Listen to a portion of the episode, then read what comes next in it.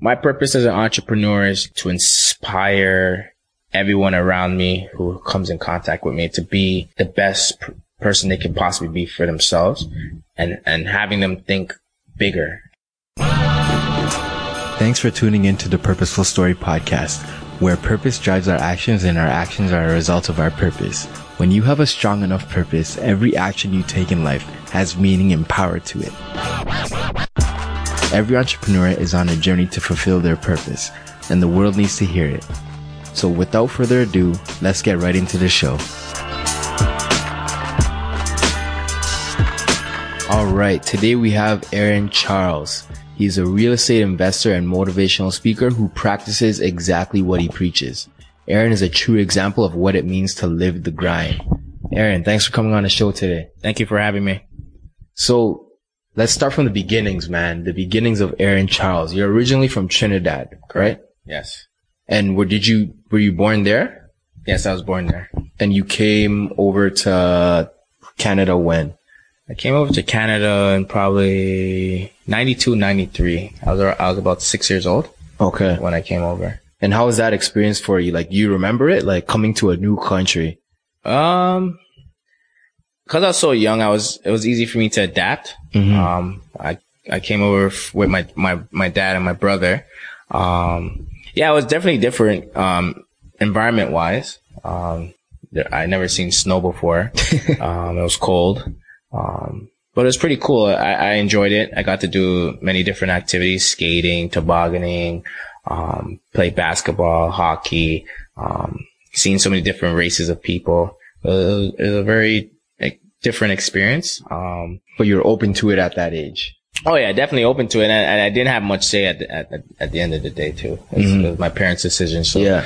um, I was only six years old. Yeah, If yeah. I was coming at 18, um, maybe I would have stayed back. Yeah. I've been used to that lifestyle, but I- at the end of the day, I'm very grateful that I made the move over to Canada. And I always tell my parents this is, it's like, I really appreciate being in Canada and not only in Canada, Toronto, just for the simple fact that it's just a safe, um, country, lots of opportunities.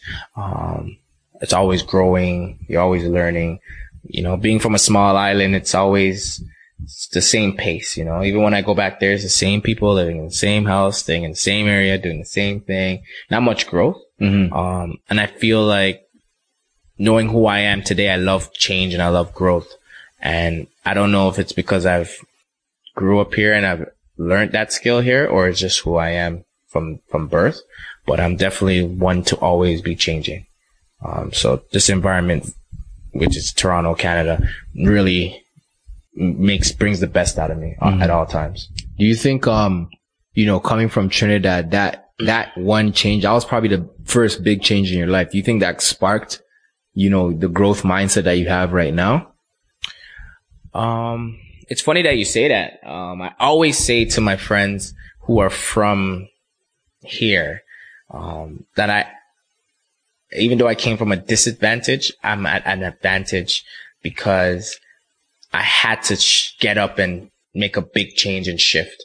Uh, most people who are born into this environment, they're very privileged and they're comfortable right out the gate. Um, I grew up I wouldn't say with poverty because my dad was like middle class, considerable in Trinidad, I guess. Um, but, um, you know, we still lived the island life, you know, we lived in the countryside. Um, I had, I had chickens and goats and mango trees and banana trees and just a different life. Um, you know, things weren't easy, you know, went through water being cut off, electricity being cut off. And, you know, you're you're from African, Yeah. African descent. Yeah. So you understand, even though you're doing well or whatever, you're still going to go through the, the hardships that the country's going through. Absolutely. Um, I've been through a coup where they try to over, overturn the government. wow. Um, you know, I've seen some violence. Um, but o- overall, I didn't have a bad life in Trinidad. I had a, a decent life. Um, but coming to Canada now and seeing how comfortable and all the kids were about video games and candy and just certain things. It was just, I felt like I was always a little bit ahead in terms of my exposure to the world. Um, and I've seen how bad the world can be at certain times. So I always had it in my mind not to be too relaxed, always stay alert. Mm-hmm. And, um, I have a very, um, aware personality, meaning like I'm always aware of what's happening, what's going on around me. Um, I just always want to know what's going on at all times. And I'm always open to adapting. Um, adapting is very important. Um, I feel a lot of people, they shy away from adapting. They just go into their, their comfort zone of this is who I am and this is what I want to be instead of my mindset is like, okay, this is who I am, but the world is changing. Who I am today, would it conform or would it fit into the way the world's moving? And if not, I pivot. I don't, it doesn't have to be a major pivot, Mhm. but it has to be some sort of pivot so you, you're not being left behind. Absolutely. Um, so yeah, I'm always very aware of the changes that are happening around me at all times. It's very important. Okay. So when you went to high school, Mm-hmm. you know, being, you know, high school, they always try and put you in this box, I feel Mhm. like, right? Take these courses, you know, your goal is to go to college, your goal is to go to university. Right. Um, you're, you're put in a box almost. I, I'm going to assume that, that you didn't like that dur- during your high school times. Oh man, high school, high school was one of the hardest times of my life and one of, one of the best times of my life as well. Um, most people don't really know this story, but like, okay, so from, I'll, I- I'll take it back just a little bit. So from like grade elementary school, my parents had a, a nice iron grip on me. My dad was military background um, law enforcement background. Um, I had, he remarried because my parents divorced. That's why we came here. Mm-hmm. He remarried. I had a stepmom. She was a stay at home. So at all times, I always had the family law, I will call it, Mm-hmm. always being imposed on me, which was go to school, get good grades. Um, I was never allowed to hang out. I was always that kid who had to go home by like four o'clock. As soon as the bell, I had to be home. Um, strict, very strict. Weekends were library. I had to read like five, six books within the month. Um, so I always did well in school because my parents were always on me. I wouldn't say I was a I was, I was the smartest kid. I was just in a system in my, at home that I had to perform well. Like, for example, Sunday, like my dad on Fridays will give me spelling words that I have to know by Sunday. Mm-hmm. And if not, then we get punished. Jeez. Yeah. Never had video games. My dad never ever allowed us to have video games. I think I got a Game Boy, like maybe grade seven, a Game Boy, but I never had Super Nintendo. Nothing, nothing, nothing. No game, no video games. We weren't really, we never watched TV during the week. And, um, we were allowed a couple of hours on a Saturday. And then Sunday was get ready back for school. So that was, that was the life I had. Um, that all the way up to like grade eight grade nine came and there's a little bit more freedom, you know? Mhm. You got your own lockers, you got your own schedule, you're rolling around the school. So you almost feel like a little adult, right? Um, I was a very good athlete. I was on every team, basketball team, captain of the basketball team, Which high school was this? York Memorial at the Okay. time. Captain of the basketball team. Um, I was city champion, metro champion. Um, I went to OFSA for track and field. So I ran the two and the four. I used to train at York University for tracks from grade six all the way to grade nine. Had a personal coach. I was on the track team. Um, I was having scouts already looking at me. I used to run big times. Jeez. Um, I love track and field. I love basketball. Those are my two excelling sports. Um, so I, then I went to OFSA and then I got into a little incident in OFSA because I was the only student from my school, me and another girl who did high jump to go to OFSA. And then if you remember what I just told you, my parents had an iron fist on me. So I, I got a taste of freedom. Yeah. so you're in OFSA, you're in a hotel, you're at other schools, you're mingling, you know, they, they set a curfew on me, um, everybody. And, you know, I was just having way too much fun. I stayed outside my curfew. I was supposed to run the finals that day. But then, um, the coach who was responsible for me told me, that's it. You're done. You missed your curfew. Um, and I, I want to see that coach because I want, I want to, I want to talk to him about that because even though I missed my curfew, the punishment was too harsh. Mm-hmm. Now that I think about it, and I'm going to continue the story. He had something against you. No, something. he didn't have anything against me because he didn't really know me. I just feel like out of his frustration of not finding me, he just took it a, a little too hard on me. You know, not understanding, you know, I'm a 14 year old, 13 year old kid, super talented, cocky. I'm at OFSA by myself, only guy in the school. I'm, I'm meeting new friends. I lost track of time. You, but you stripped me from running my finals race. Yeah. You know what I mean? So anyways, and this story is very important because this story changed my whole life. And I tell this to certain people. Then he stripped me. So I couldn't run OFSA. So I come back now.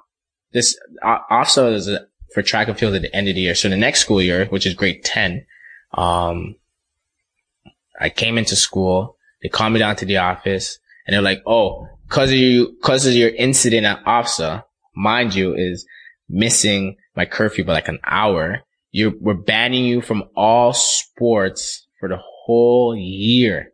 That's crazy. And they, and they took away athlete of the year from me as well. But what you gotta understand is my parents were so strict. Not in a bad way. They're just Caribbean people. They wanted me to do well. They didn't want me to get caught up. I get it.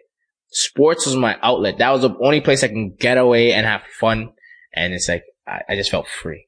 And they stripped me from that. Oh my gosh. That was like the worst decision they can ever do. And this is where the story starts of high school. Grade 10, they stripped me from all sports.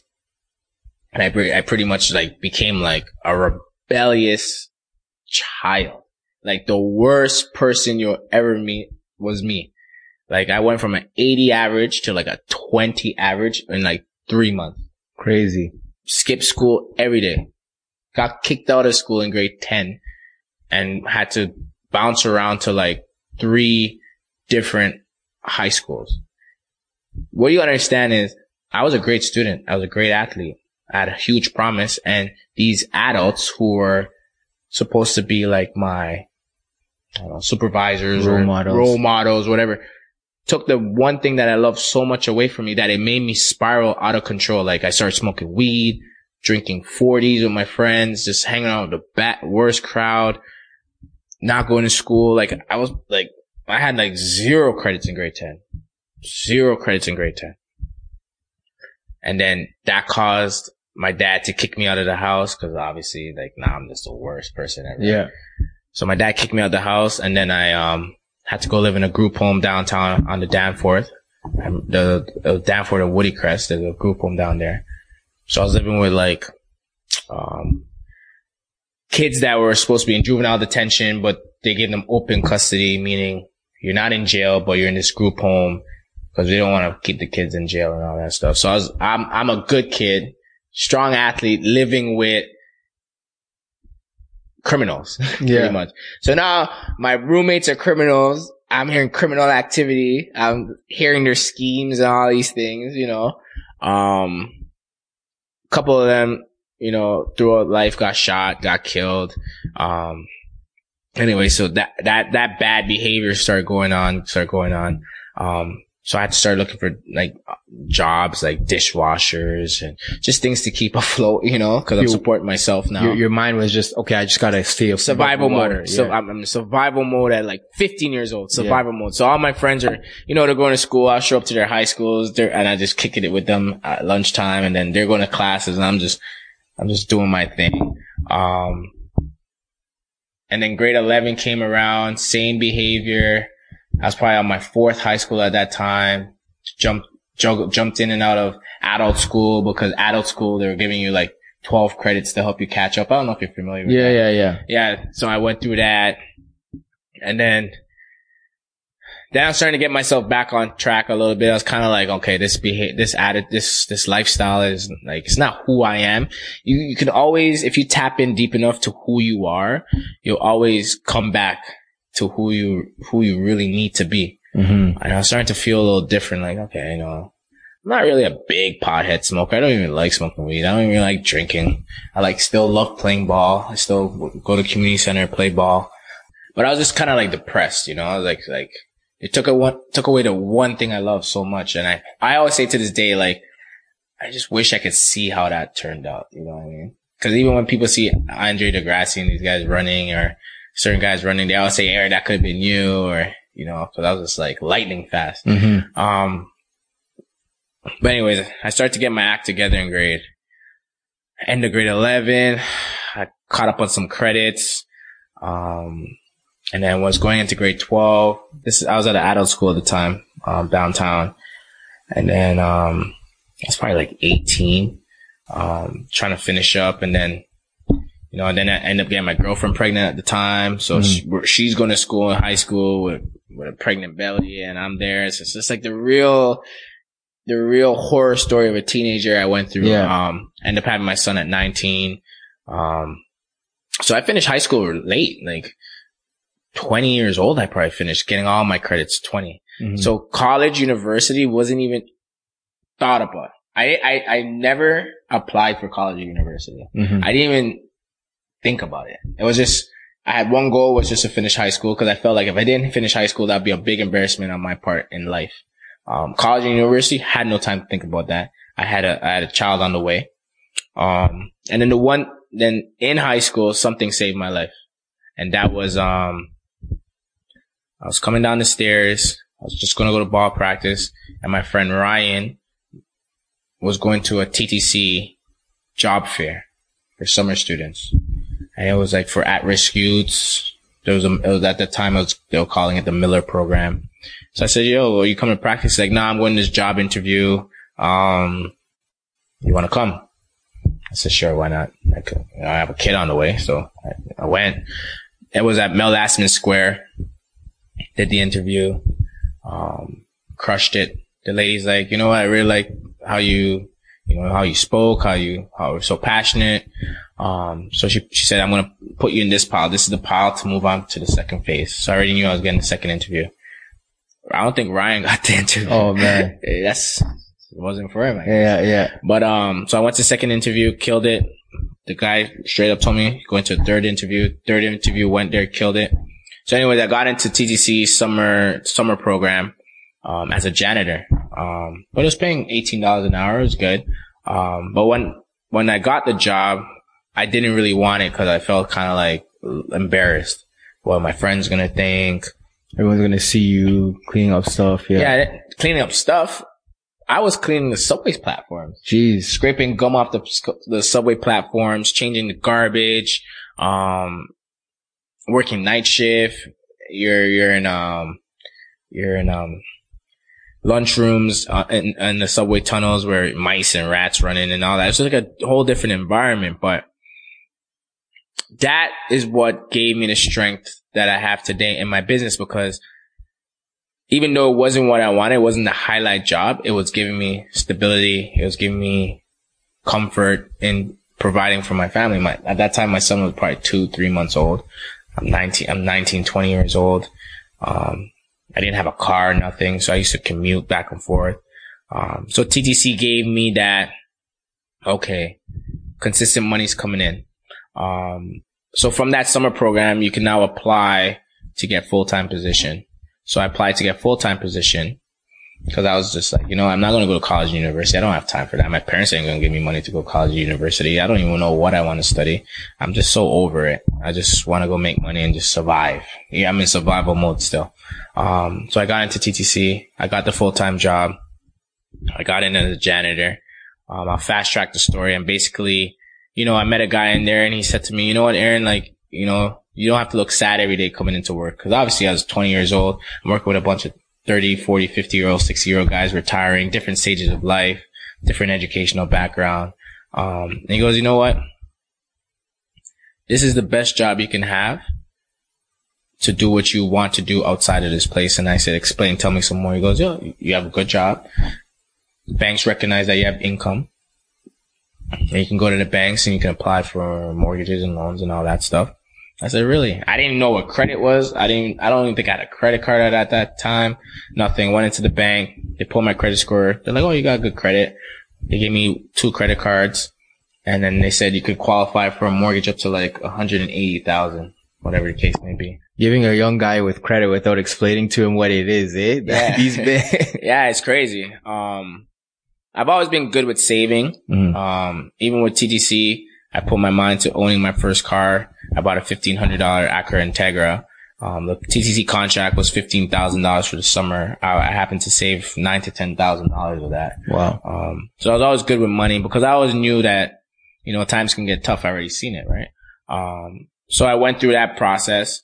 So I, one day I was going to, to work and I got into a car accident. So I was off and my friend, um, Ricky just finished doing a rich dad, poor dad course for real estate. And Ricky, he was in university at the time, University of Toronto. So I always kept some good core friends around me. Uh, he's, and he, he's a very smart and ambitious individual.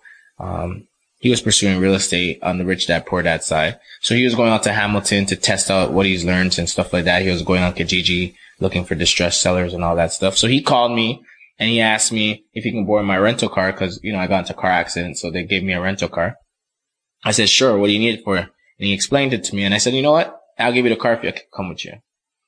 And I went out there and I saw him looking at properties, talking to tenants, property owners and all that. And I was like very inspired and very intrigued about it.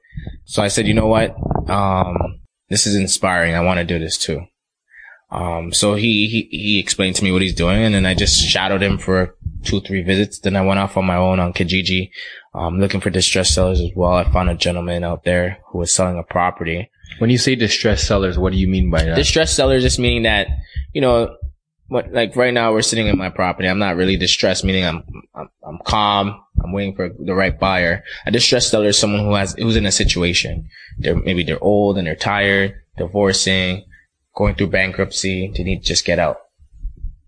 So that allows you to get the property at a, at a discount. Um, so this person was distressed. He was old. He was 70 years old, had no mortgage on the property. Um, so I struck a deal with him. Um, I had no cash. I really only, I had like five, ten, five to seven thousand dollars. Um, but I needed about 15,000 just for the down payment. Um, but I still had the confidence to just put the deal together. I had a couple months to, to come up with the money. So I, I worked my, my butt off and I, I, I came up with the money. And a funny story is my friends came with me to purchase the property, um, Carrie and Ricky at the time, my first Hamilton deal. And, um, I'm at the lawyer's office. I bring the 15,000. I'm like, yes, I got the 15,000. And he's like, oh yeah, so you need another $7,000. I'm like, for what? He's like, closing costs. I'm like, shit.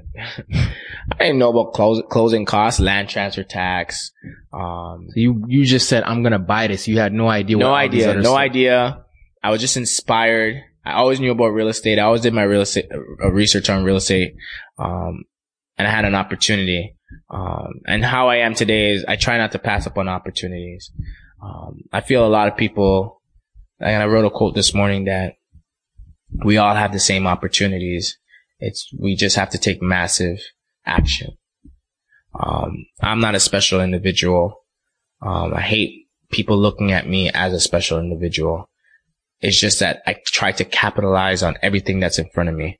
And this, and, and the way I'm telling the story is this is my foundation. Everything that I went through in my early years is who I am today.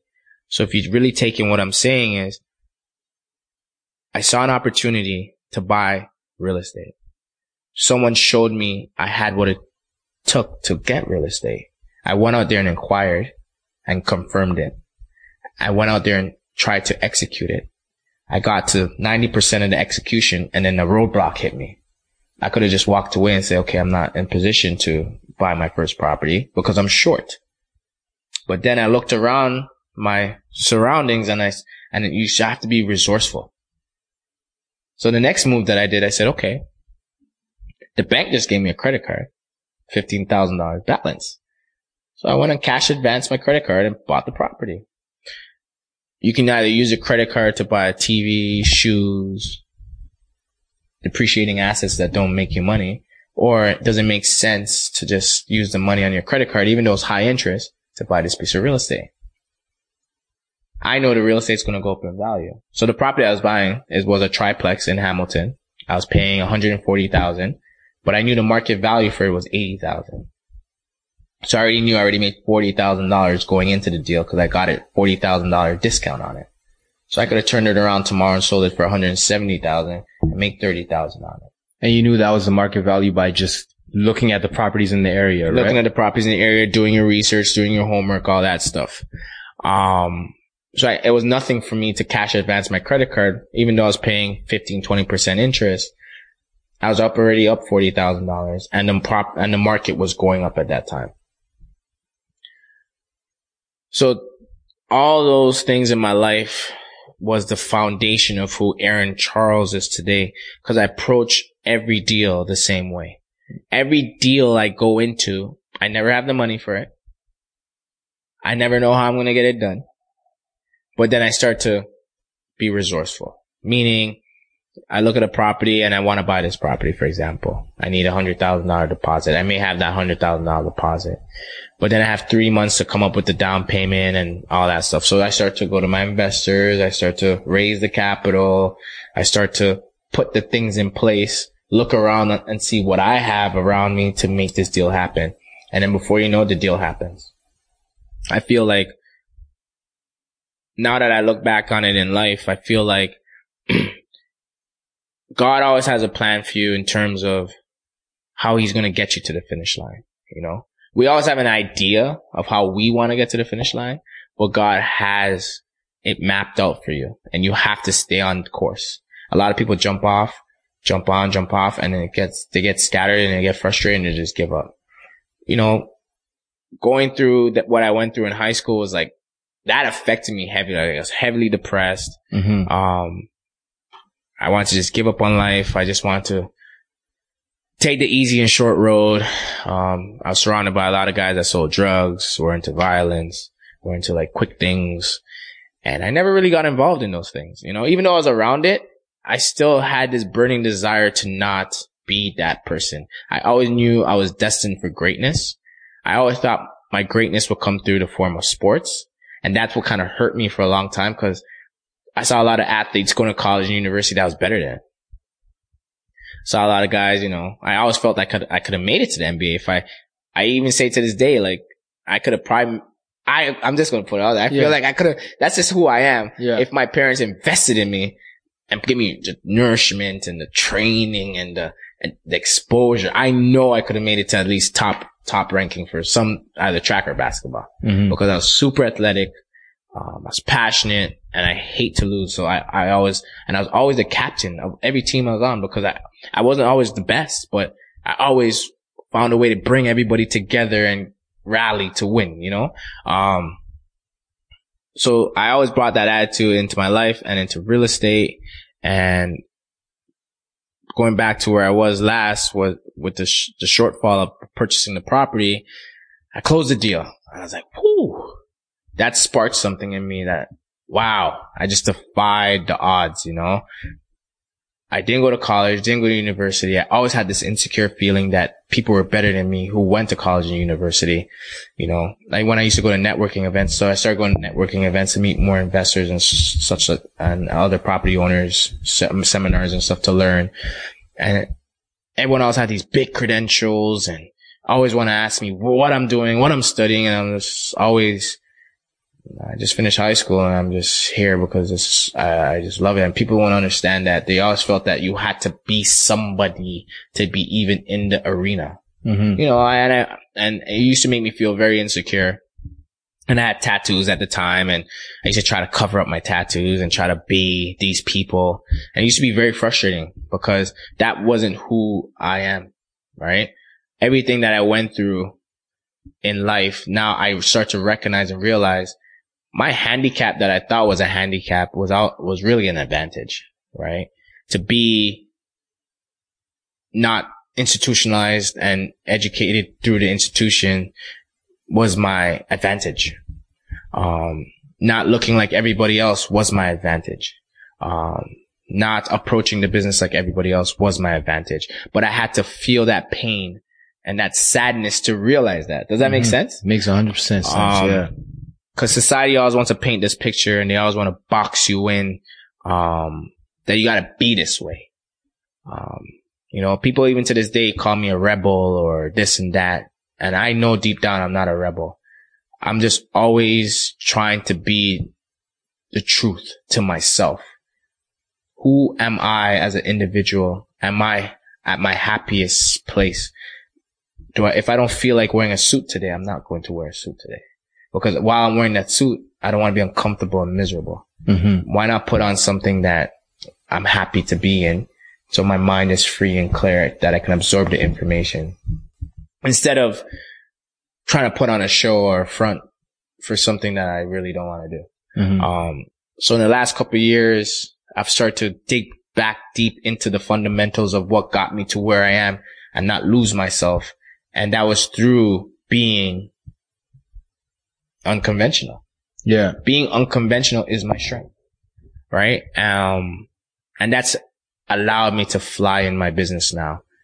Being Aaron Charles and not being who people want Aaron Charles to be or comparing Aaron Charles to somebody else. I rather walk away from a deal knowing that that deal wasn't going, allowing me to be who I want to be. Mm-hmm. Right.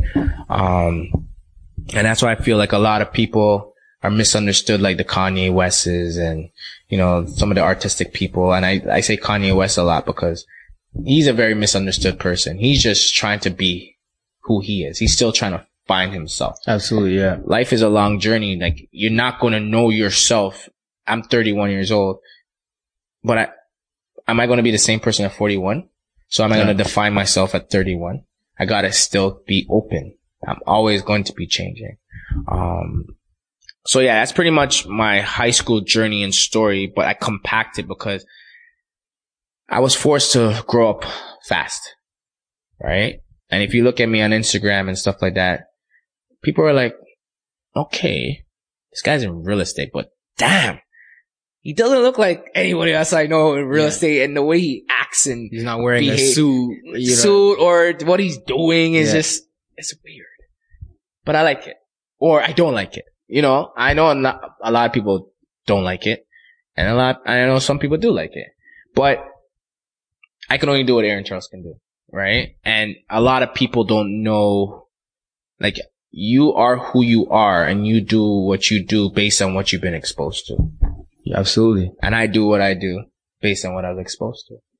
I came from pain, struggle, being lost, being at the top, falling down, having to grind my way back up, like literally, you know, you're in a nice household getting three meals a day to getting kicked out to having one meal a day, working a $7.50 an hour job at a dishwasher, still trying to go to school in the day to finish up your high school, falling back off, go, trying to, and then you throw a baby in the mix, then you fall back down, you're the lowest, you're the janitor, and then working my way out of being a janitor into a real estate investor, and then trying to build my business off of zero help.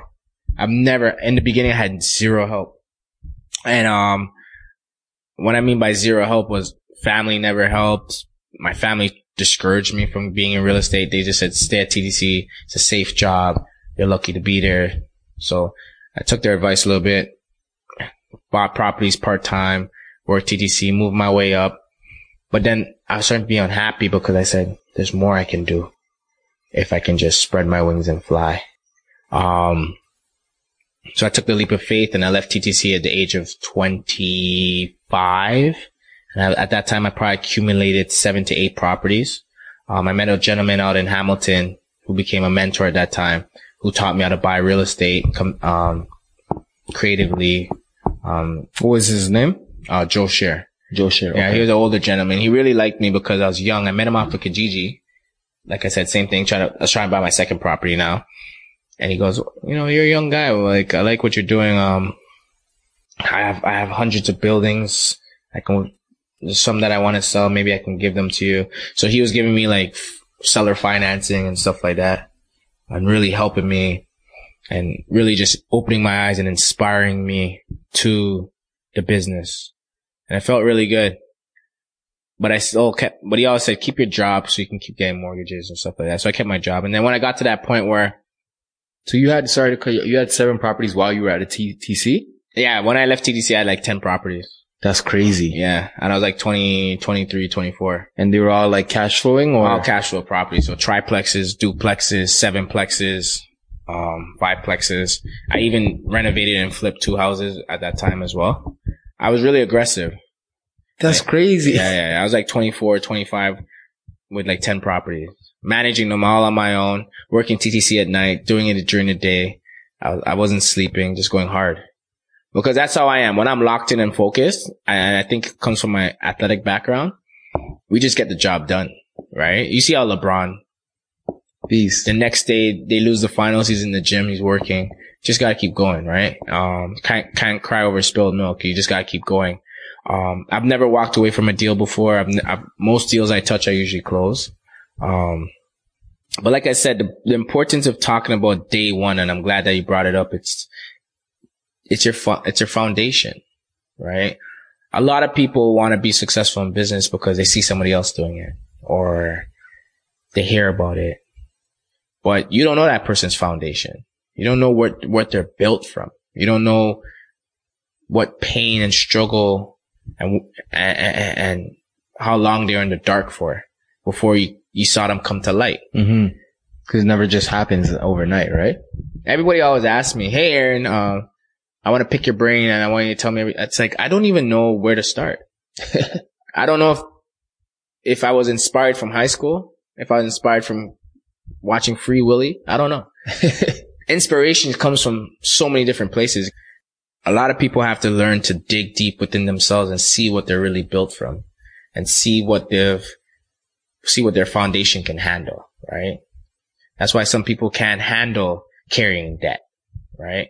I, from the jump, I carried debt to get into real estate through the mortgage and cash advancing my credit card. So I'm built to carry debt. So it's never a problem for me to go raise capital and have that financial burden on me because my foundation was started from that.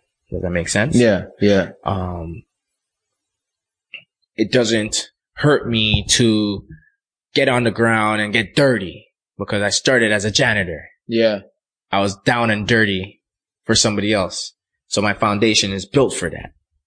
I, I always had an eye for fashion and, and clothes. And I always like to be presentable and look good. So designing my houses, my foundation was built for that.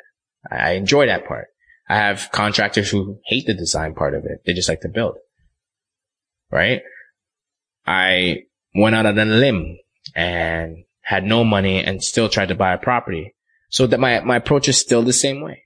I'm brokering land trans, land deals where I need three, four, five million dollars. And I don't have it at that exact moment, but I deep down believe I can get it done because that's how I started with my first property. I deep down believe I could get it done and I got it done. So I, my foundation is built from that. But some people need to have it all lined up before they can make a move, right? So finding out your foundation and what your foundation is made out of will show you how to start. It will show you what your true blueprint is, right? Um, and that's what it's going back to saying that my handicaps and my darkness and my depression state and my doubt of myself in the beginning, now that I look at it, is now my advantage. Mhm. I just had to stick the course. Um, so just, just being true to yourself is the number one thing in business. Cause that, that will allow you to know what your strengths and weaknesses are and what you need to go out there and get to improve yourself. Um, so yeah, that's pretty much that, the high school, um, journey for me leading up into my entrepreneurship. And the reason why I combined it is because it was happening at the same time. Right. Cause just coming out of, I didn't get to go to college or university. So I didn't have that extra four years of trying to get my life together. My life just happened right while I was happening in high school. So Mhm. yeah, that's pretty much it right there. Jeez, man. And it's, it's, it's crazy. Like, you know, successful people like as yourself, Mm. you know what I mean? They, they're in that situation because they've been put in environments where they have no other choice. What do you define success though? I, I hate when people Yeah. call me successful. I don't know. I don't know if maybe it's a deep rooted I'll, thing. I'll answer that for Yeah. you. When I, the way I define success is by someone who's living their purpose. Okay. So someone who's discovered their purpose and they're actually living it. Correct. That's my definition. Yeah, that, and that's a good definition Yeah. too. Um, and just to, to, to, to add to that point, I'm still trying to find what my purpose is. hmm Um, but I always say like real estate was that one shot I had to save my life because I lost interest in everything, but I always knew I wanted the finer things in life. Yeah. and I didn't know any other way to get it through maybe criminal activity or cutting some corners here and there, trying to do some fast moves. But I did some research and I saw that 90% of the millionaires come from real estate. And I had no interest to ever do criminal activity. I've never been arrested, never been in trouble. Even though being out on my own on the streets at 15 years old, I managed to never be arrested, never get caught for anything Jeez. because I was always aware that that was never a life that I wanted. I was just forced to be in that environment because I had no supervision. And there's a shitload of kids going through that same situation like me and we all just pretty much came together and we were just trying to survive. But they went off and some kids took it to the next level, became extreme. I didn't want to be that kid. I was a kid to go home and say, yo, how do I get out of this? This is like, terrible. So I used to be Googling. I don't even know if YouTube was there at the time. Maybe it was. I, I would just be researching, researching, watching videos, watching videos and watching real estate seminars online. And I said, you know what? I'm going to give this thing a try, you know? And then I got into real estate and I found some success in real estate. And that's how I started the real estate assistance program. And I felt that was my turning point to the purpose part where I said, you know what? I'm going to take this talent that I learned and taught myself and try to bless other people and help other people. And I try my best to help as many people as I can get into real estate so they can have that feeling and that outlook that I had by getting into this in this industry. So they can almost use it as a tool to do whatever they want to do. Exactly. So real estate for me is the foundation of what my life's going to be. Not now, but 10, 15, 20 years from now, where I accumulated enough wealth and enough expendable capital where I can now venture out and maybe start a hotel chain or build a resort or build a, a, theme park. Anything I desire to do in life, I think real estate would be that foundation for me because it's an asset. Or let's just go start a charity in Trinidad and build schools. This skill, real estate that I started here would, would catapult that. Mm-hmm. Um, so find, I'm still finding my purpose. Um, I started off by helping, you know, at risk people, at risk.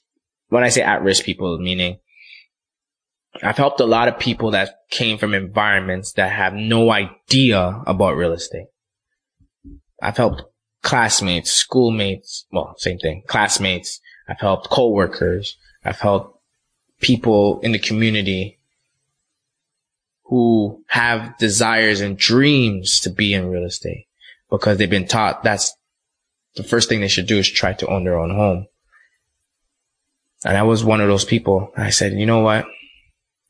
These people will never ever know how to get into real estate because the average person is going to tell them, well, you got to save up 30, 40, 50,000 dollars and then you got to do this and this and this. These people are just trying to survive. These people are paying the same amount of rent that it will cost to pay a mortgage. They just need a head start. So I created a real estate assistance program and I brought some homeowners together, some investors like Isaacs and Dream Makers and guys that said, okay, we're buying 30, 40, 50 condominiums at a time with investors and stuff like that. Let me create a program where I can help people who want to buy these condos to live in get into these properties. These investors are just investing for return on the capital. So I said, you know what? Why sell these properties to individuals we don't know? Yes, we make our money. But let's make our money at the same time with a purpose. Yeah. So we were helping these people by assisting them with the, the down payment through our profits and, and helping them purchase these properties from us. Um, so for, from like 2015 to 17, 18, we've helped about 40, 50 um, individuals start off and get into real estate through the program. Wow. And it was beautiful because, you know, seeing somebody who just work, working hard and they just want to own their own home, but they think it's a 10, 15 year plan, get it done in two, three months. That, that, that was better than me making any type of money for myself was Mhm. knowing that, wow. Cause it's very powerful when you help somebody because if I help you get into real estate and then you one day have a family, you can now teach your family that. And then that trickles down. And then your kids are going to be teaching their friends and boom, boom, boom. All you know, it's just a chain reaction, dominoes. Um, so I always said, you know, I have a, a young black child coming into this world. I want to help people in my community. So when he goes out there, he's going to find like-minded individuals like himself that look like him. Mm-hmm. Versus when I was growing up, it was all Caucasians, Asians I was buying from. Right? Nothing wrong with that. I, Yeah. I love everybody. I'm a Yeah. lover of everybody, but I know who I am and I want to help my people. So I always try my best to empower my community as best as I can to give them the torch so they can pass down the torch. And so my kids will run into their kids and mingle in their community and they're talking a different conversation now. It's not just sports. It's just not entertainment. It's like, who's going to buy the first property? Who's going to, I'm, I'm on my third. Oh shit, I'm behind. That's a conversation and they're competing, but they're creating wealth, Mm-hmm. right? Other communities, they compete with each other. Oh, you just bought that piece of land. Oh, I'm searching for my land too. And then they buy that land also, you know, they're just building up their community, not knowing, even though they're competing with each other, it's a fun competition Mm-hmm. and everyone's blossoming and everyone's prospering and everyone's doing well, right? And I feel in our community that the information just doesn't get through for some reason. Uh, I don't, and, and, and it's because we, we have the old blueprint where we're working off of work a job, save. But while they're saving, inflation is going up. While they're saving, property prices are going up. So they're always behind. So by the time they say, okay, I got $10,000 now, that agent's saying to them, well, that was five years ago. Yeah. now you need 25,000. They come back, I got $25,000. Now they're like, oh, well, now it's, you need 45,000. We're always behind. So I'm always looking for a way to fast track people. I'm always looking for a way to push people forward because I am, like I said, I'm always adapting. I'm always trying to stay ahead of the change or stay on top of the change so I can position myself to be successful. So I'm always willing to help other people get on board and do and, and, and, reap the benefits of that as well. So I start, so the purpose for me was the real estate assistance program. That was very um that was a very good day for me when I came up with that and executed it. Um yeah, that was that that was a good day for me. So I guess, um, you've, uh, you got your real estate license Yeah. and you started, you worked with, um, Dreammaker Realty. I started off with Dreammaker. You started with Still Dream- there, still there. Okay. Yeah. So what advice would you give to someone who wants to invest in a property, Mhm. right? Especially in, in today's market, Mhm. you know, maybe they have, they have a solid, solid, uh, credit score, Mhm. um, maybe a little bit debt, you know, ten thousand, fifteen thousand dollars in debt, but they have a few savings, maybe Yeah. ten thousand. What advice would you give to someone who wants to invest, but they're just trying to save, they're trying to knock off their debt? Like, what advice would you give to that individual? Oh, that's a tough one because there's just so many angles. I'll just give one angle, I guess. You know, I'll, I'll give the advice for the individual who has anywhere from 25, 30,000, um, good credit score. First of all, I always start off by try to attract as much money as you can from the bank. And what I say by that, what I mean by that is, you know, through a line of credit, a loan, whatever the case may be. It's never about how much money you have. It's how much money you can attract, meaning get from the bank. Um, so say, for example, they have $50,000 line of credit. They have minimum savings. I would say keep the savings there as a, as a, as an emergency fund. Um, take the line of credit. It costs you what, three, four, five percent. Um, and go buy a property, um, downtown Toronto, condo. So you, you always got to know what you're investing in too as well, right? Mhm. So for example, condos are really good in the downtown core, um, because that's the lifestyle. Condo lifestyle does very well down there. Yes, there's condos in Markham, Ajax all over, but condos do very well in the Toronto downtown core or just outside. Or if you're investing in the suburbs, you don't want to invest in the biggest detached home. You know, you want to invest in something that could turn over quickly. Um, the average person could, could, uh, afford. So that you're looking at a stacked townhouse, townhouse. Um, and then you always want to try to buy the property at a discount. Um, in real estate, you make money on the buy, not to sell. And what I mean by the buy is you got to know if you're investing 50,000 into a property, I'm trying to make 20 to 30% on my money already going into the property. Mm-hmm. Right. So at least you're protecting your investment going in. So if the market was to turn at any point, you know, you created a buffer for yourself that you can get out safely. Right. So you're not going to go and buy a property today for 400,000 that's worth 400,000. Because if the market turned and then now the property is worth, let's say 380, you just lost $20,000. But if you bought a property for 400,000 today, but the property is really worth 435, 450, you create yourself a 35 to 50,000 and an extra 10, 15,000 dollars, right? But that's just basic, just simple way of just looking at it. You always want to go into the property with enough buffer. And how you do that is you want to look for opportunities. Um, a quick sale, someone wants out, they're in a situation, so distress sale, pre-construction, that helps as well, where you're buying a property three years before it's built and you're buying it at today's market value with a discount with future growth. Before they even release it to the public, I guess. Not, not, not even, yeah. So you want to try to get it before they release it yeah. to the public, but say they release it to the public. You're still buying that property today, but it's not finishing for another two, three years. In two, three years, the market has steady growth. You're going to get that upside potential on that property without having the financial burden of having to carry that mortgage for two, three years to, to get that growth. Um, so we always try to, at Dreammaker Realty, position our clients to always buy properties with enough buffer that when they get into it, they already made their money and they can extract their money through a sale or they can extract their money through a refinance. So buying a property and people have real estate and I've just now hacked it. I always said to myself, is buying real estate creating wealth or knowing how to use real estate is creating wealth? And I realized that just because you own a property does not mean you're creating wealth for yourself. Real estate is a huge economic driver. Look at this house that we're sitting in, for example. The stairs that I built here, that's 30,000. Kitchen was 45,000. Floors 15,000. Glass, we're looking at 25,000. Electrical work was 17,000. Plumbing, 15,000.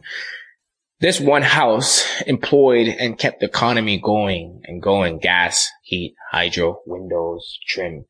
A lot of people are getting paid from this house. Mm-hmm. And it's my finances that is doing that. It's me paying the mortgage or my tenants or whatever the case, keeping that up. But the reason why I chose to do this project, cause I bought it 500,000, let's say, and now it's worth 1.3 million and I'm selling it and taking my money out. But say you bought this property at 1.3 million and you're just sitting on it for the next 10 years.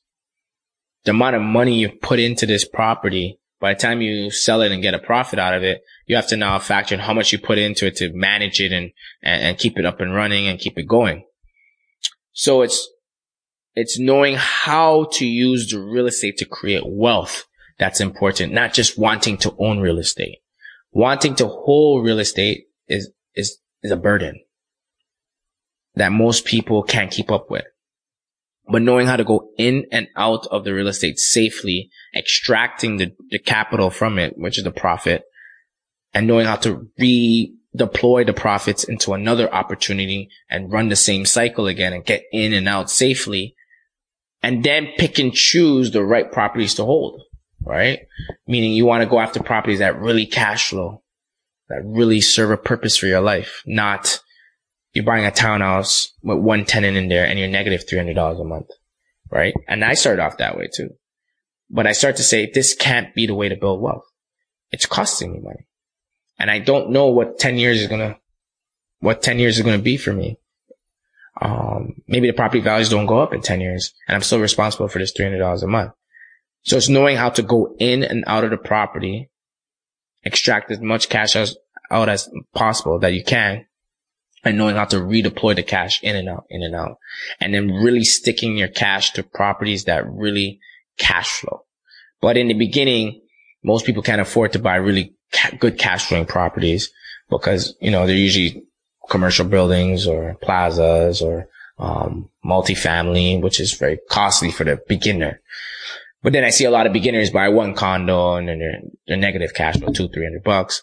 But if they bought it pre-construction, they went into it. When it's finished, they sold it, took their pro- took their principal back out with profit, and then went and bought maybe two more and, and multiplied it and got in and out safely with accumulated enough cash where they can now be a private lender, right? So you're lending out your cash for 10, 15 points, you're making a cash flow off of that. And then they're buying a multifamily property where it's spitting them out $5,000, $6,000 a month cash flow. Um, I felt like when I first started, I was buying one, two, three small little properties here, but they weren't really cash flowing. Um, but then we got into, we found another groove. We got into Airbnbs and realized there's an, there's an opportunity there to really cash flow our properties. So we're always looking for the hack, the hack. What is that real estate hack? How am I going to make this property really create wealth for me versus creating a financial burden or or a financial responsibility for me over a long period of time. Um, and that's where a lot of people get discouraged. They don't see the, the finish line because they're, they're just too caught up on the day to day. Um, so Dreammaker Realty, Isaac, Drew, Beanamy, Michael Yat, all, um, all these guys, um, we sit down, we talk all the time on the real estate hack. We're all trying to push each other to find the truth. Are we using this property to really get ahead? Or are we doing society a favor by having this property? And what I mean by that is, are we paying hydro and gas and all these utility companies and all these tradespeople and all these, and all these people first before we pay ourselves? Cause what I learned in business is you got to pay yourself first because there may be nothing left over for you. Right. So you got to put yourself in a position to pay yourself first. And, um, I'm a stage in my life. I'm 31 years old. I start, I bought my first property at 21. I did my 10 years. I did my 10,000 hours. Um, and the reason why I say that, cause they say outliers, right? Outliers. The most successful people that either put in 10 years or 10,000 hours. And I think I'm there and now I'm searching for the truth. And I've seen some mistakes that I've made along the way of just buying properties to buy properties. So when you're impressed that I own 10 properties, the numbers sounded good. But maybe I would have done better if I bought two properties, maybe an Avenue Road versus having 10 properties in Hamilton. But I did well in Hamilton. But I'm just saying, it's never about the qual, the quantity, it's about the quality of the real estate that you're buying. Um, and, and cause I know one, people with one apartment building that they owned 20 years ago, they bought it for 500,000. Now it's worth 30, 40, 50 million dollars because they bought it in a really good pocket. That's creating wealth versus having 10, 15, 20 homes out in Guelph that don't, that haven't went up in value as much or out in Hamilton that went up in value, but not substantially enough. And it's ple- it's plateaued. So it's just about, and that's, that's, that's going to be my podcast and my next series. It's going to be called the real estate hacks. We're just looking for hacks, looking at properties and really hacking it, you know, to get the most out of it and not making it such a financial burden on you. So you're just going through it, you know? So for example, this house was a hack. You know, I bought it for 780,000. Um, I invested 300,000 into it. So let's just say I'm all in a million dollars and I'm, I'm trying to sell it for 1.2, 1.3 million, but I hacked it. I underpinned the basement. I did an addition. I added more value to the house. I didn't leave the house as is. As is, it'll still be worth 780,000. But what I did to it to improve it, I'm creating myself 200, 300,000 dollars in profit and I'm selling it and I'm moving on and I'm going to hack something else. Because if I was to keep this house and rent it out, I wouldn't be cash flow. I'd be negative cash flow. Right. And I've tried that and I'm, and I've realized, oh no, I'm not cash flowing. So I got to get out of this. Right. And then my end goal is to get into multiples of properties like, like what Isaac is doing, like condominium builds, townhouse builds. and doing 40, 50 at a time. That's a hack as well because I'm scaling, right? And then maybe, and, and then I'm building, I'm building such a large variety of properties. I'm getting, I'm going to be building at a wholesale price. So a townhouse that's going on the market for 700,000 it's costing me 400,000 to build it. So I can cash flow at 400,000 versus buying it at 700,000 and trying to cash flow it. Right. Mm-hmm. So I've hacked it there. Um, so it's all about looking for real estate hacks and real estate hacks are what's going to give you wealth. Right. And creating those hacks and being a pioneer for those hacks is going to help the purpose and helping the community and say, okay, listen, what's the point of buying this townhouse for 700,000 when our community is building and it's costing us 400,000? Right. I sell it to you for 500 and now you just made yourself 200 the developer made himself a hundred. You're gonna say, why the developer selling it for me a hundred? I'm only making a hundred when I he allowed me to make two hundred. Because you're gonna make two hundred on one. I'm gonna make a hundred on fifty. So there's enough to go around for everybody, right? Um, and then eventually you'll build yourself up where you're now contributing contributing to the hack, right? But you got to see your first win, and you got to see your first win safely. So I always sit down and always, and I think a lot of people don't do this. They don't ask themselves, hard questions. Like what I'm doing, is it really serving the end goal? Or are you just doing it because you're in motion? Are you on autopilot? A lot of people put themselves on autopilot, right? You run your business. You're, you're like, okay, I'm doing whatever I'm doing for weddings, right? But do you sit down and say, how am I going to scale my business? Do I have to mass produce it and put it in Walmart? Do I cut down the quality and do I hack it and put it into, um, different places in the world, right? There's always a better way to do things to make as much profit as possible, right?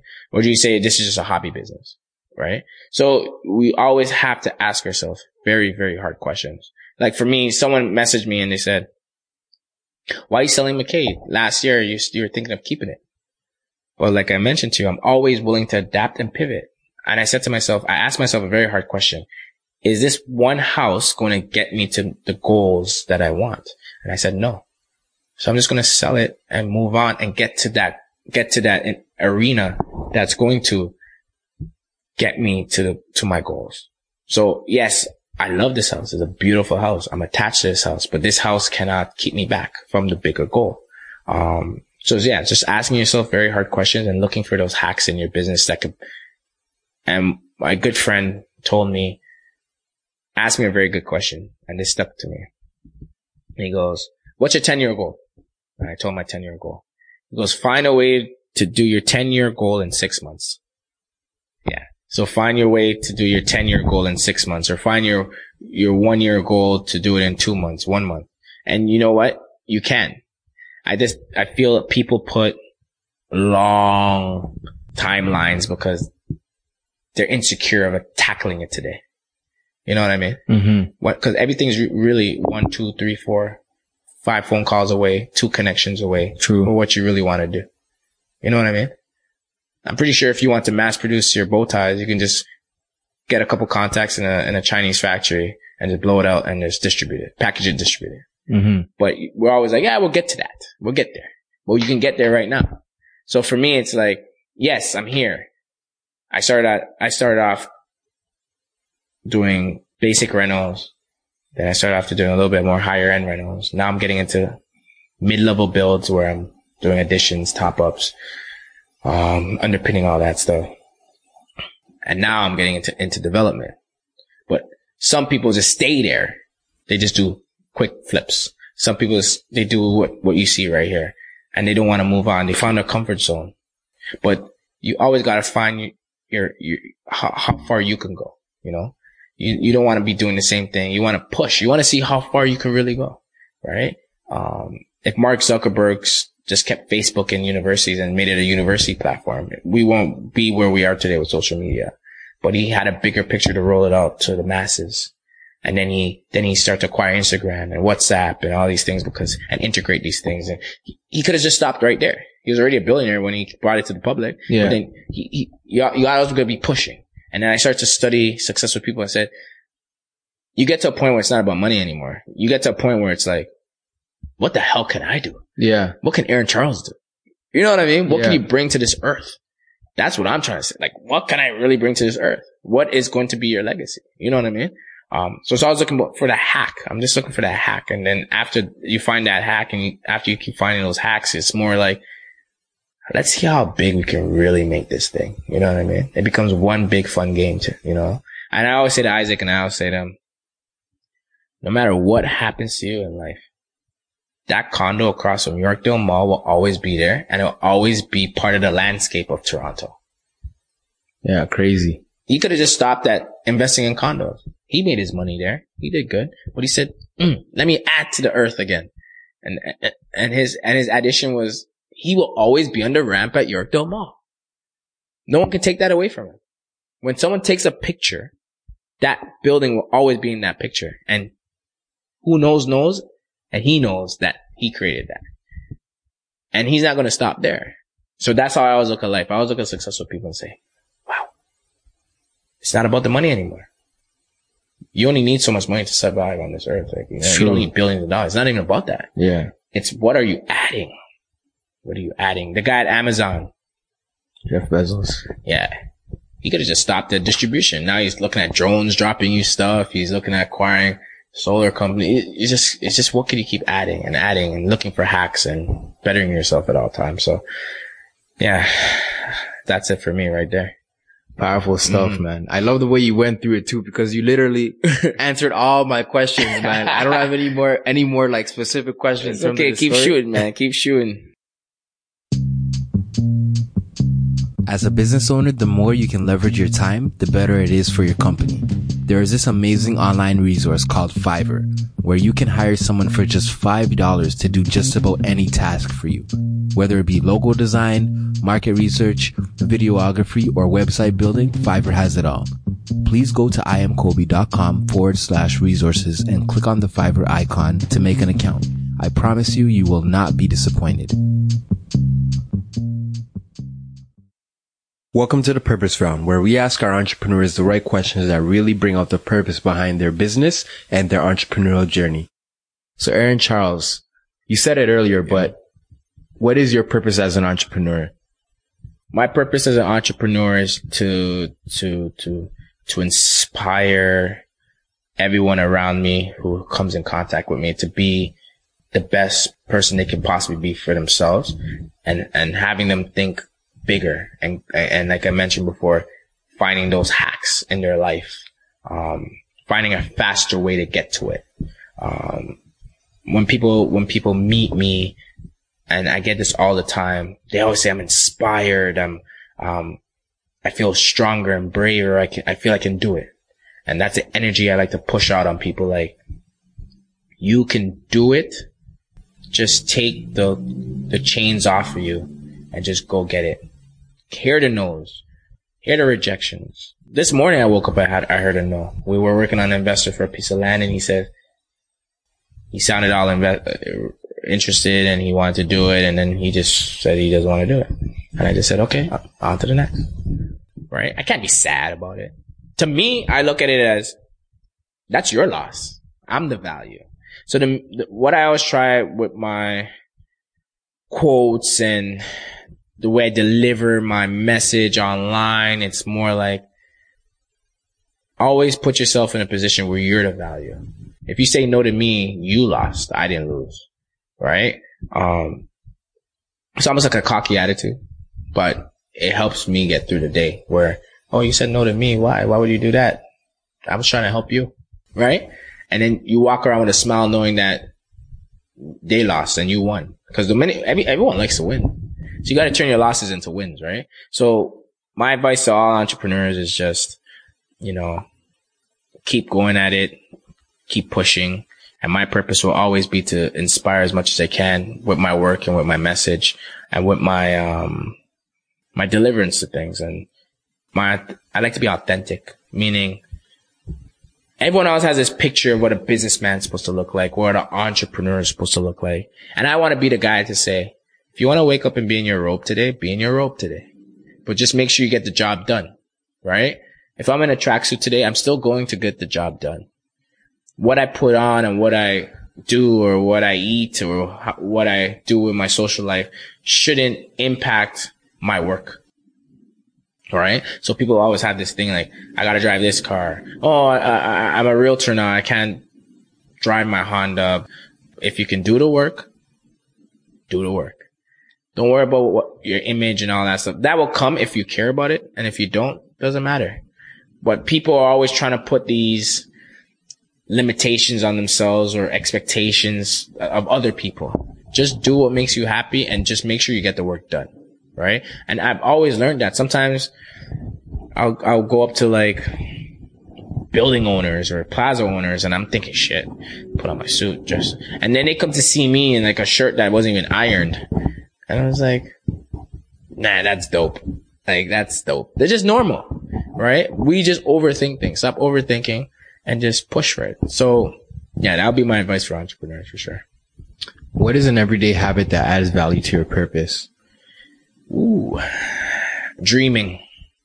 I'm a dreamer. I would sit in a room and just close my eyes and dream. And I'm always dreaming about the future of what my life is going to be. I always try to, um, touch and feel things before I actually get it. Um, I just get into that mode. Like, you know, if you want a Lamborghini, you just close your eyes and vision yourself driving it. Think of the steering wheel. Think of what the car is going to sound like. Think about the smiles on people's faces and then, you know, and then get up and just work towards it. Right. Um, and I learned that from this podcast that I listened to, the MFCEO project. Um, Andy Frisella. That's my boy. And I just love that he always says, like, before I got the private jet, I used to sit down and just think about the private jet, the Lamborghini, think about the size of my business, dream. I think people forget how beautiful it is to dream. Um, and being a child, it's, it's, it's weird. I was saying this to, to somebody the other day. I'm going to get off topic a little bit, but get back right on it. As a child, we don't take in how important every lesson we learn, how valuable it really was. Like all the children's stories, they came off a little bit, obviously now childish, but the, the lessons, like the three little pigs and the houses and built one out of sticks and, and then bricks and all that. That's all about how you build your life too. You can't build a house, your life out of straws and you get blown over in sticks and whatever. You gotta take your time and build it with bricks and be strong, you know? Um, it's just, it's just like, as a child, we always dreamed, you know? When I grow up, I want to be a firefighter. I want to be a policeman. I want to be this. I want to be that. And you're dreaming and how happy that child went through their day when they were dreaming and pretending and pretending to be a knight, pretending to be a princess. And know, all those things shape them to who they are. Obviously, they're not a knight on a horse running down the street, but maybe they built up like a warrior attitude. You know what I mean? And, and the girl who wants to be a princess, maybe she, she grew up to be a model or she, she has a, she has a way of her, you know? So the same thing as an entrepreneur. It's like, you got to dream. You got to get happy about something. And then that happiness will, will come out in another form, you know? Um, so I'm always dreaming. I'm always trying to like, even when I'm driving my car, so I don't know how I get home because I probably dreamt the whole way, but you know, I'm just dreaming like, what's my next car going to be like? And what's, it's important. Yeah. Um, but too many people are too caught up in what's happening today, their day to day. It's like, you got to shut it off at a certain point and just say, seven o'clock, whatever problem I'm having right now, it's still going to be there. So I'm done. I'm just going to sit back, relax and just dream. You always got to take some time out of the day just to dream. Just stop everything you're doing and just dream. What is your business going to look like?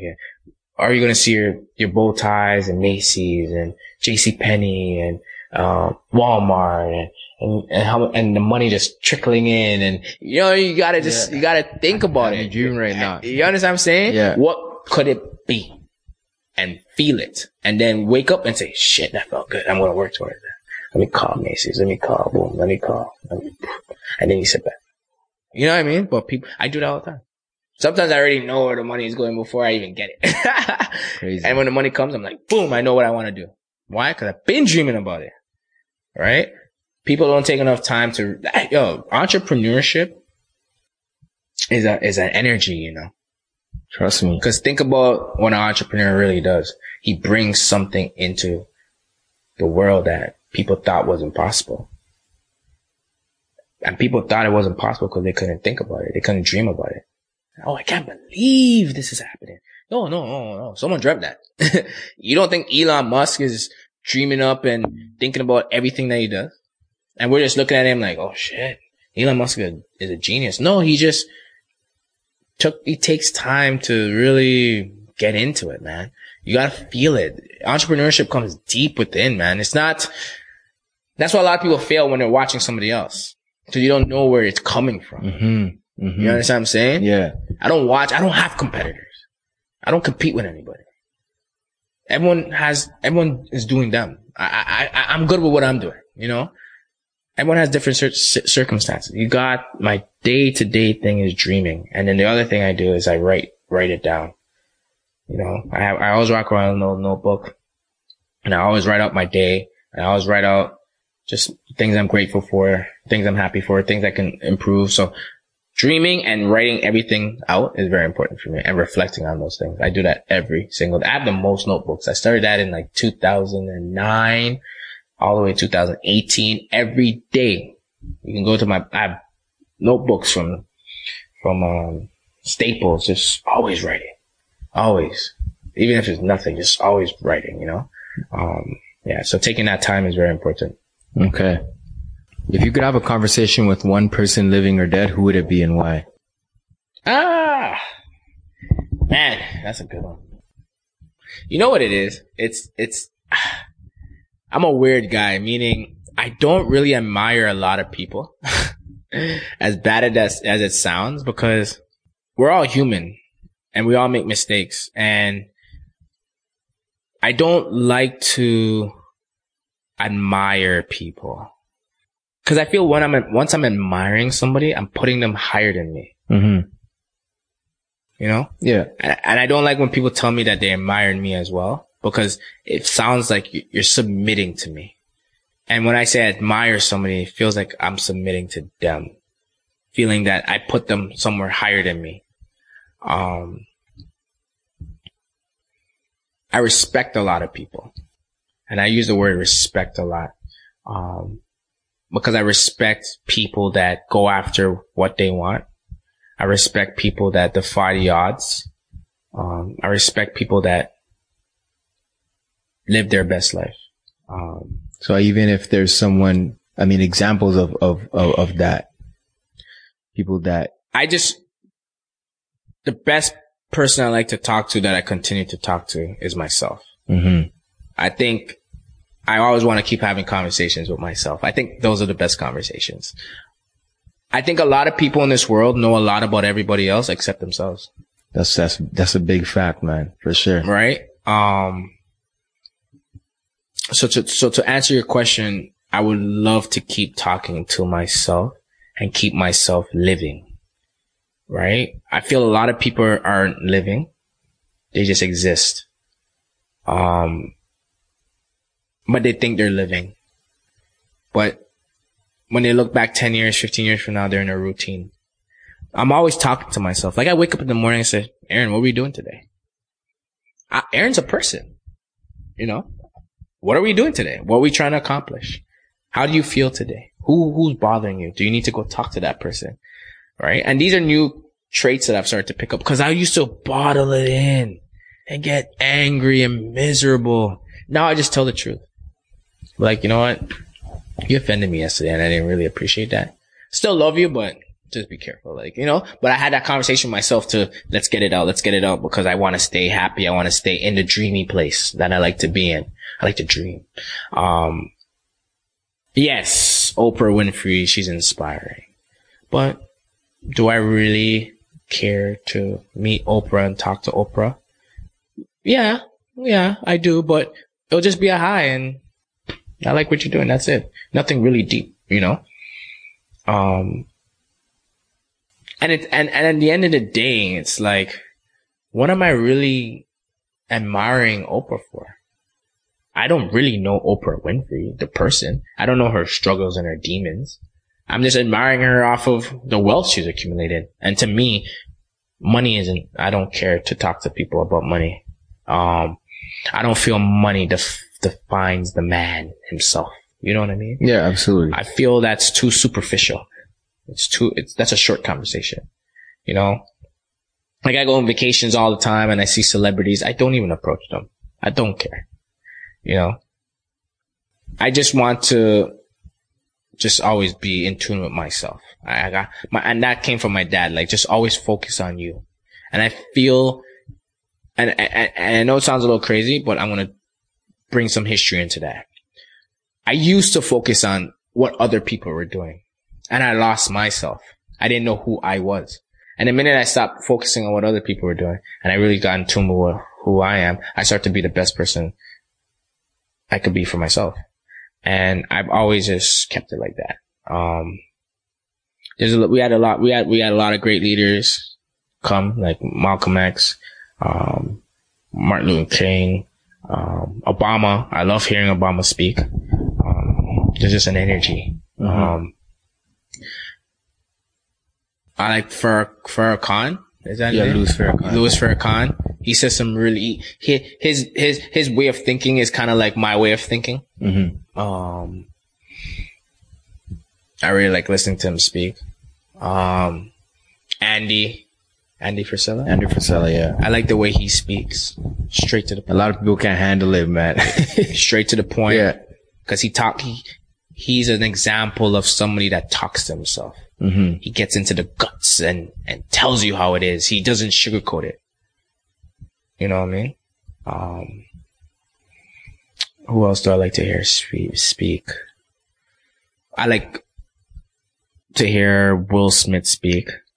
He has a lot of okay messages. Um, Gary V, not so much. I think Gary V just c- could say, says what he could say because of where he is. Um, because when I listen to Gary V speak, I don't think he goes deep enough. I think he goes one level deeper than the average society person, but I don't think he's been through enough to go real, real, real deep. You know what I mean? Mm-hmm. I think he throws a curse words in there just to be badass. um, so it's, yeah, like, it's, it's, it's, yeah, I'm very careful of, uh, man is man. You gotta understand. that. Absolutely, yeah. And a- a man, and when I say man, I just mean the existence of humans, will tell you whatever they feel sounds good, but behind closed doors there's something else. So I, I can only be inspired by somebody that I really know the truth about.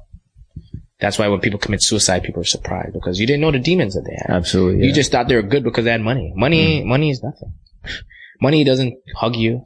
Money doesn't s- satisfy you. Nothing. Money just, it's a, it's a tool. It's a tool that you use and that you spend.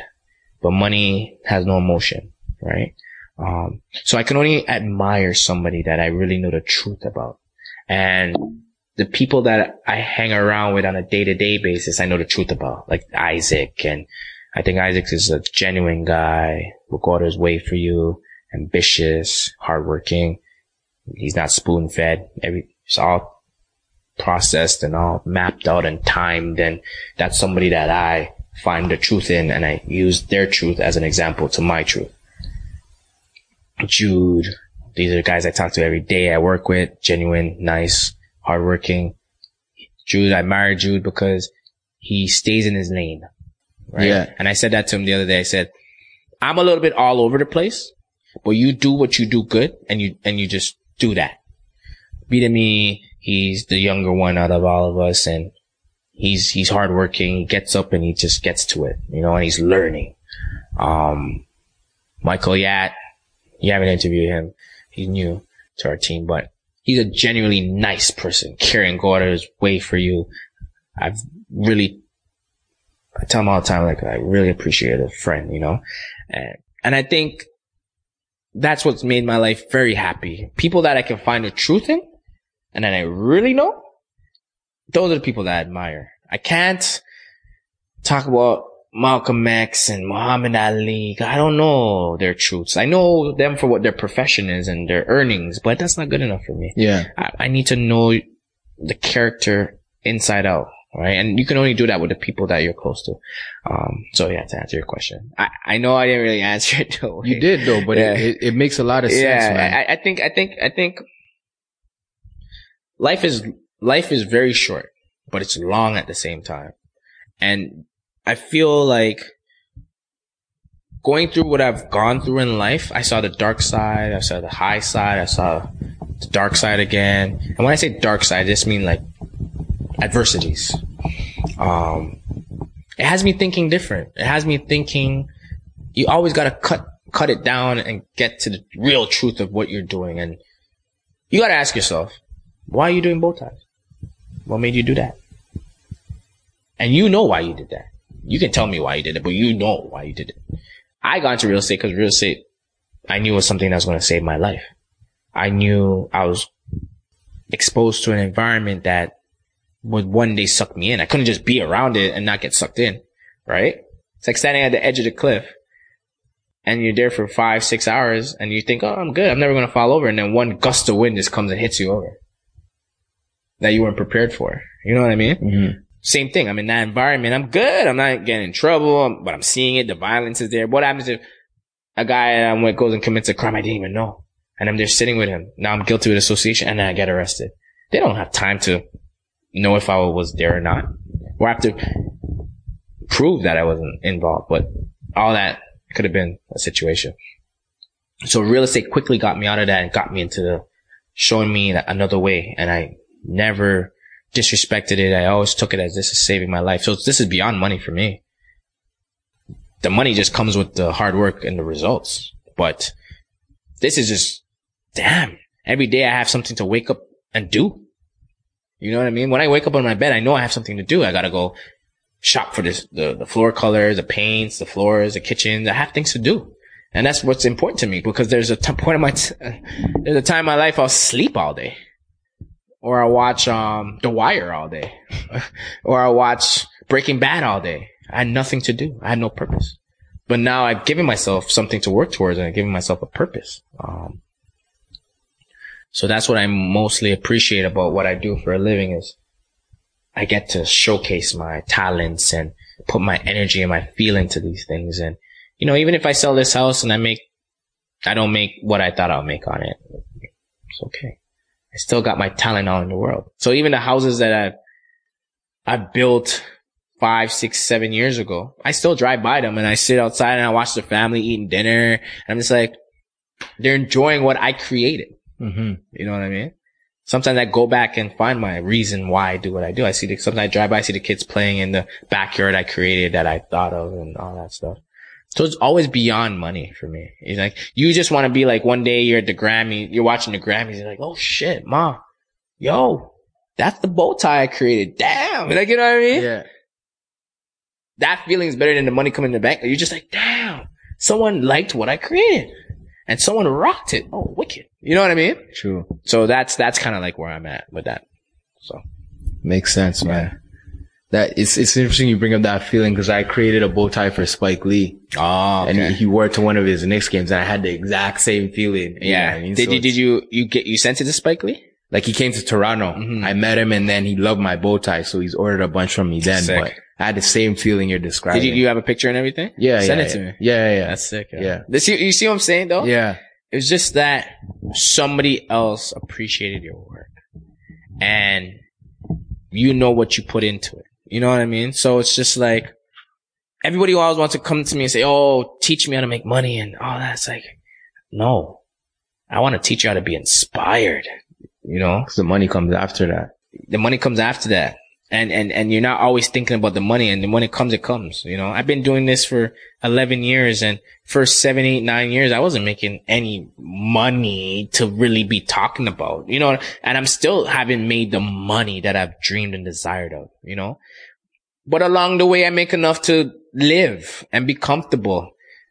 I'm, I'm not racing life right now. I'm, I'm good. I'm in a good little space right now. I'm, I'm, I'm being patient, you know, I'm learning my craft. And after a while, I'm just going to get it and it's just going to start rolling. That's why I say life is short, but it's long at the same time. You know what I mean? Mhm. It still needs time to, to go in the oven and bake. The idea needs to, you know, or, or it's like you're mixing, uh, ingredients. You read, like, you know how it is when you're trying to bake a cake for the first time and you put the ingredients together and you're like, ah, shit. I don't know if that batch is going to come out good.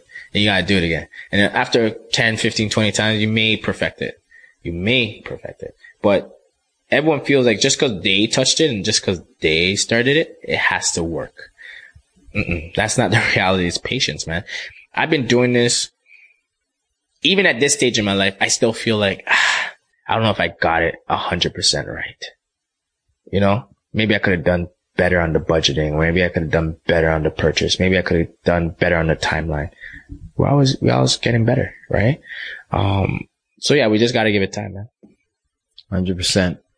If you could leverage a business with only a hundred dollars, how would you do that? What do you mean leverage a business? So if you could, so if you could, if you had to build a business Mhm. with only a hundred dollars, sorry, how would you leverage that? I would try to go to the bank and, and get a loan against the hundred dollars. Right away, just right away, yeah, yeah, right away. Just like ask them for a thousand, if anything, Yeah. right? And use a hundred as security or something. But yeah, that was a, that was a trick question. Yeah, definitely go to the bank and leverage it for sure. Oh, okay. Which app or online tool do you use every day to help contribute to your success? To be honest with you, I'm not really a big technology app guy. I'm a pen and paper guy. I try to stay away from apps and all that stuff because they just become kind of like distractions to me. Um, you know, one app leads to another app. Your phone's open. Millions of apps. Then, a, then a text message comes in and you're consumed with that. So I like to just flip my phone upside down and then get into my notebook and just put my, um, my thoughts on paper. I'm still that kind of guy. I'm from the 80s, man. I'm born 86. So, you know, maybe you 90s kids could, uh, do the app. I, I'm just on the cusp. I'm, Wait, I'm 89? 89. I'm 89. So I'm you're just 90, On you're 90. my brother's 89 and he acts like 90. So, and anyone I know in 89 acts like 90. What's the best advice you've ever received? just stay focused on my goals and, and, and keep my head down and, uh, really, really know yourself and do what best for Aaron Charles. Um, you know, there's a point in time I always used to be, want to be like everybody else and want to do what everyone else is doing. And before you know, you're just spinning your wheels and you get exhausted. Um, so yeah, definitely just being myself. And you know what? Being yourself comes with a lot of pushback as well. But the key to being yourself is finding people that accept you for who you are. And then you can be yourself. Mhm. You can't just, you can't be yourself in an environment that does, doesn't accept you for being yourself. Yeah. Does Yeah. that make sense? Hundred percent. Yeah. So I'm around guys like me and Isaac are two different people. Me and Jude are two different people. All the guys at Dreammaker, we're all two different people.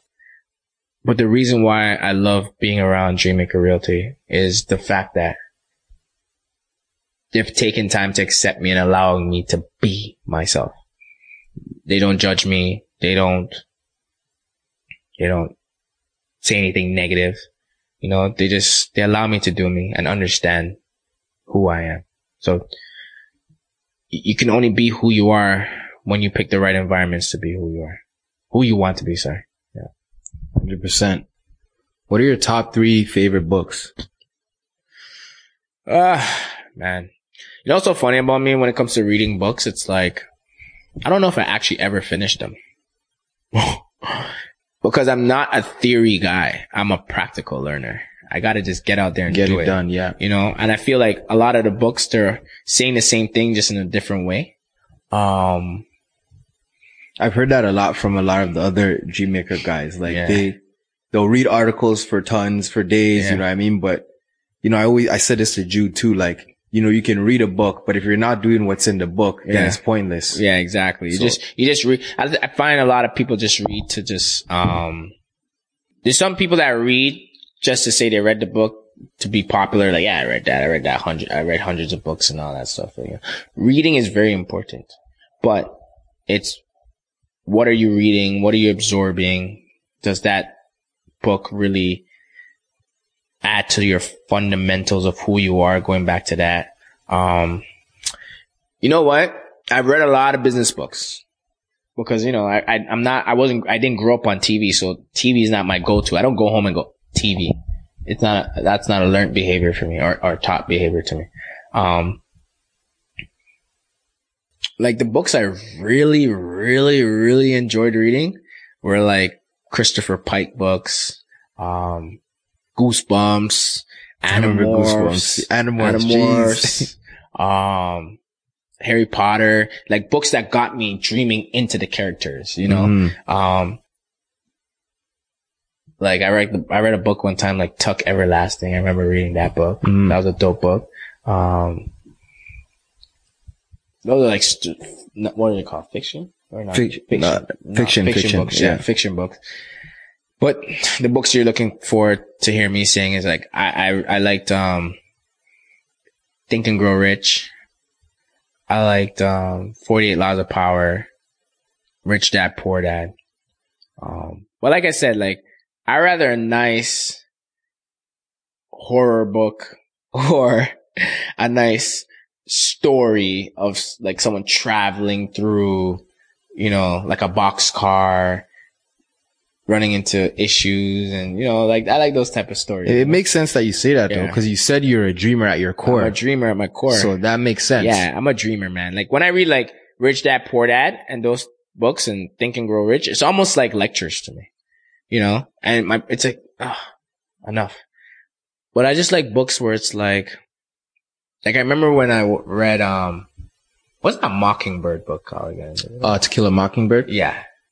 When I read that book, I was like, shit. Like, I mean, I got lost in the story and where I couldn't, I couldn't wait to run back and read the book. Like, like, what's this character gonna do? Like, dope shit like that, you know? Um, and like I said, like, that's who I am. I'm, cause I'm a practical learner. Real estate to me, I can learn it practically, hands on, touch and feel, call, call a couple people in the business I know and get quick information, but I don't want to read it like a textbook. Yeah, for sure. It's boring Mm-hmm. practical to me is the fun side.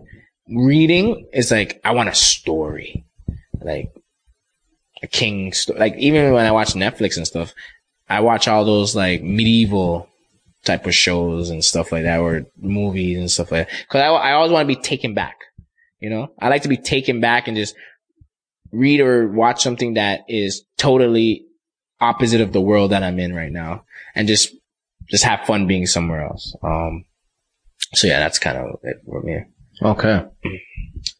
Tell us something that you think is true about business that most people don't agree with you on. It's never what you think it's going to be. You always got to be on your toes, ready to pivot, ready to make a move, ready to adjust. Um, and always, and always being able to see opportunities for what they are and don't force them. Um, I think people, that's why I've never written a business plan before because I feel a business plan keeps you s- too structured and stagnant where it's like your business plan may have been good for three months. Like, for example, the real estate guys, we had a hot market. We're all doing our thing in the hot market. Market, market cools off. Then you see a lot of agents fall off and all that stuff because they didn't have the fundamentals. They're just running with the wave. You know, they had a business plan. They want to sell X amount of houses, all that stuff. And then they never built their business to pivot.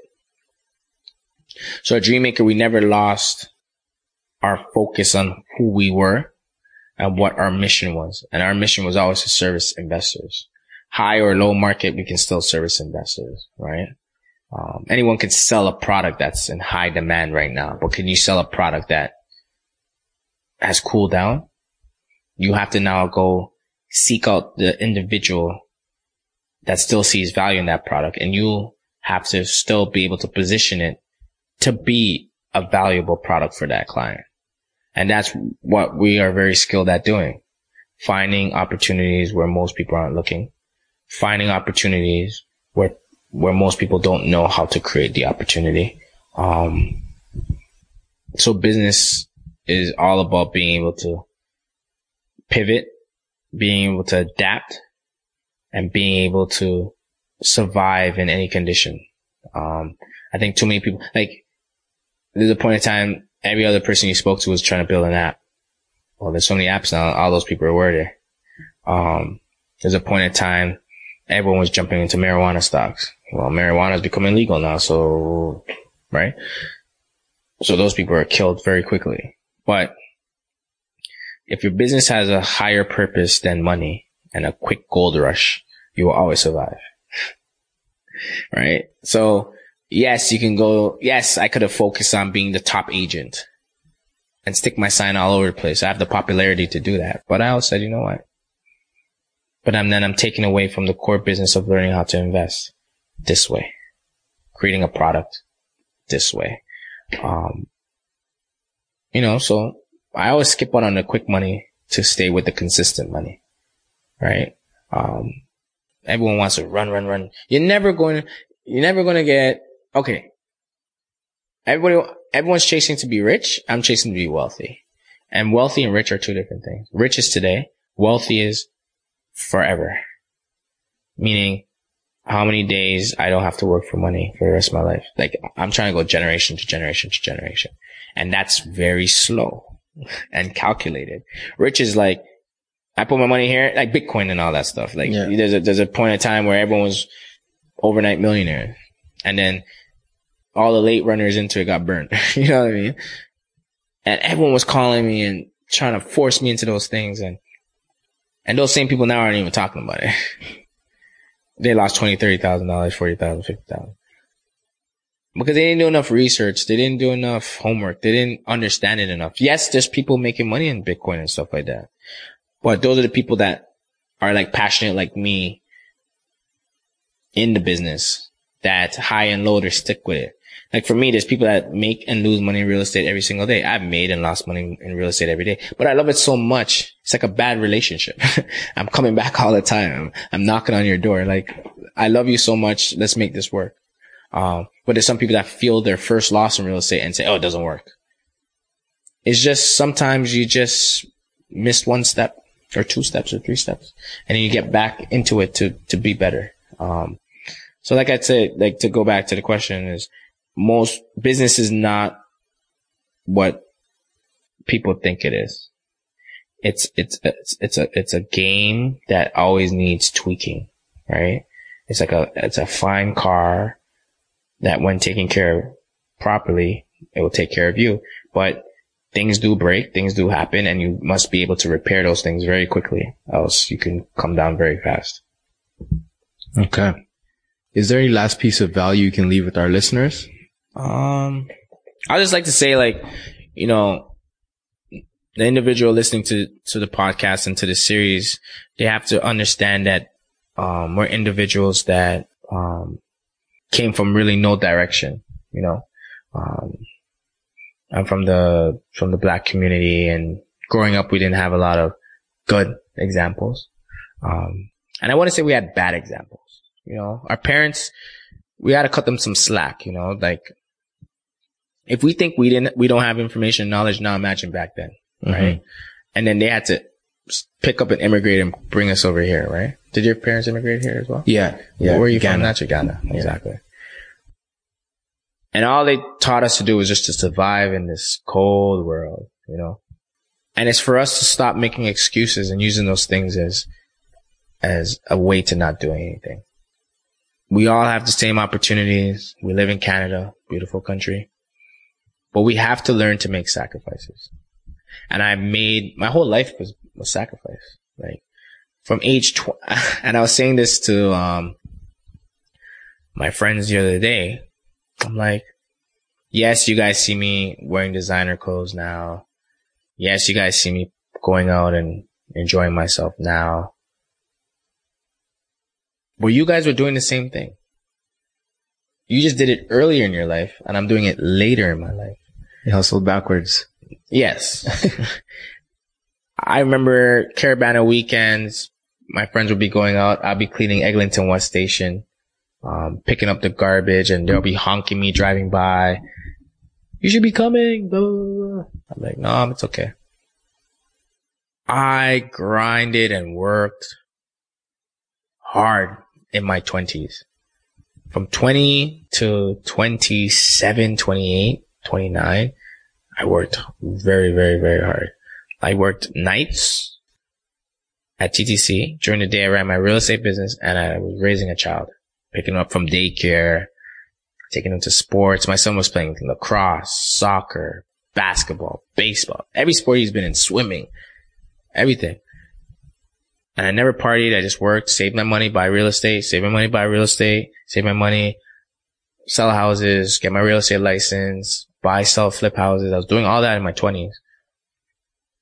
And then I got to my 29 and I said, okay, let me just start enjoying myself a little bit. You know, I, my son's now 10, at that time he's 9, 10, 11. He's growing up. He can take care of himself now. You know, everyone's, everyone's on a, we all know who we are now. We have our identity. Um, and now I'm starting to enjoy my life. And I know I travel. Before I never used to travel. In my early 20s, never used to travel. I never had family vacations. I never did a vacation till I was like 28, 28, 29 years old. People say to me, Oh, you travel all the time now. It's like, whoa. No, I don't. I just started. I know? just started chill, I chill. See, I see 23 year olds, 22 year olds, 20 year olds going on vacation to Cuba, Mexico. I didn't know anything about that. I think the first resort I've ever went to was Vietnamese wedding. We went away for his whatever. You know, so people are always judging on what they see now, not knowing how much years you sacrificed before you even got to this one thing here. Um, but I'm doing it in a stage in my life where I can afford to do it and my business is still running when I'm doing it. I was in Miami when they're finishing up this house, but I've got my business to a stage where I can do that. And I didn't go to Miami because I'm ignorant or anything. I went to Miami to relax, get inspired, come back and get ready for the sale, right? Because the whole time your head's down in this, you need to step away just to get an, another perspective on things. Um, so yeah, so the message to, um, to the listeners and to go back to your question that you asked me, like the best advice I got, this is the best advice I got actually was do the things you need to do today so you don't have to do it tomorrow. Right? And I always say to my friends, I say, listen, you guys can hang out. And this is for the listeners too. You guys can go to every party. You guys could buy all the designer stuff you want right now. But at some point in time, if you don't build that house properly, life will come and slap you in your face. And if your foundation is not strong enough, you're going to crumble. Now you're, you're, you're 35, 40 years old, scrambling to catch up for the years that you just partied away. Um, I bought my first house when I was 21 years old. By age 25, I had 10 properties. I've been through 80 to 100 properties and by the age of 29. I've built, renovated 20 plus properties by the age of 30, 31. I've have a foundation that I can stand on anywhere I go in the world. I can move to Miami today and start and do this. I can move to Trinidad tomorrow and do this. Um, because I put in the hours, I put in the time, I put in the years, and I've always taught, I've always put my mind to that, to that thinking of, let me do what I need to do today so I don't have to pay for tomorrow. Because I looked at people in my community that I used to look up to and they used to drive the Lexus GSs and the navigators and the Escalades and like, that they're doing it. But now they're the same people like they're begging you for five dollars on the street or you see them and they're not doing all too well, you know, because they went the other, they went backwards, like you said. Um, sacrifice what you need to sacrifice today. You know, partying will feel good in your 40s and 50s as well when you're financially fit and financially free versus you're trying to party up in your young days when you can't even afford it when the, the disposable income you need, you, that you have right now could be used to be buying properties and all that stuff. Because think about it. How are you going to now focus when you have two kids, three kids, a wife, and now you're trying to, you can't, too many mouths to feed coming up. You don't have disposable income anymore.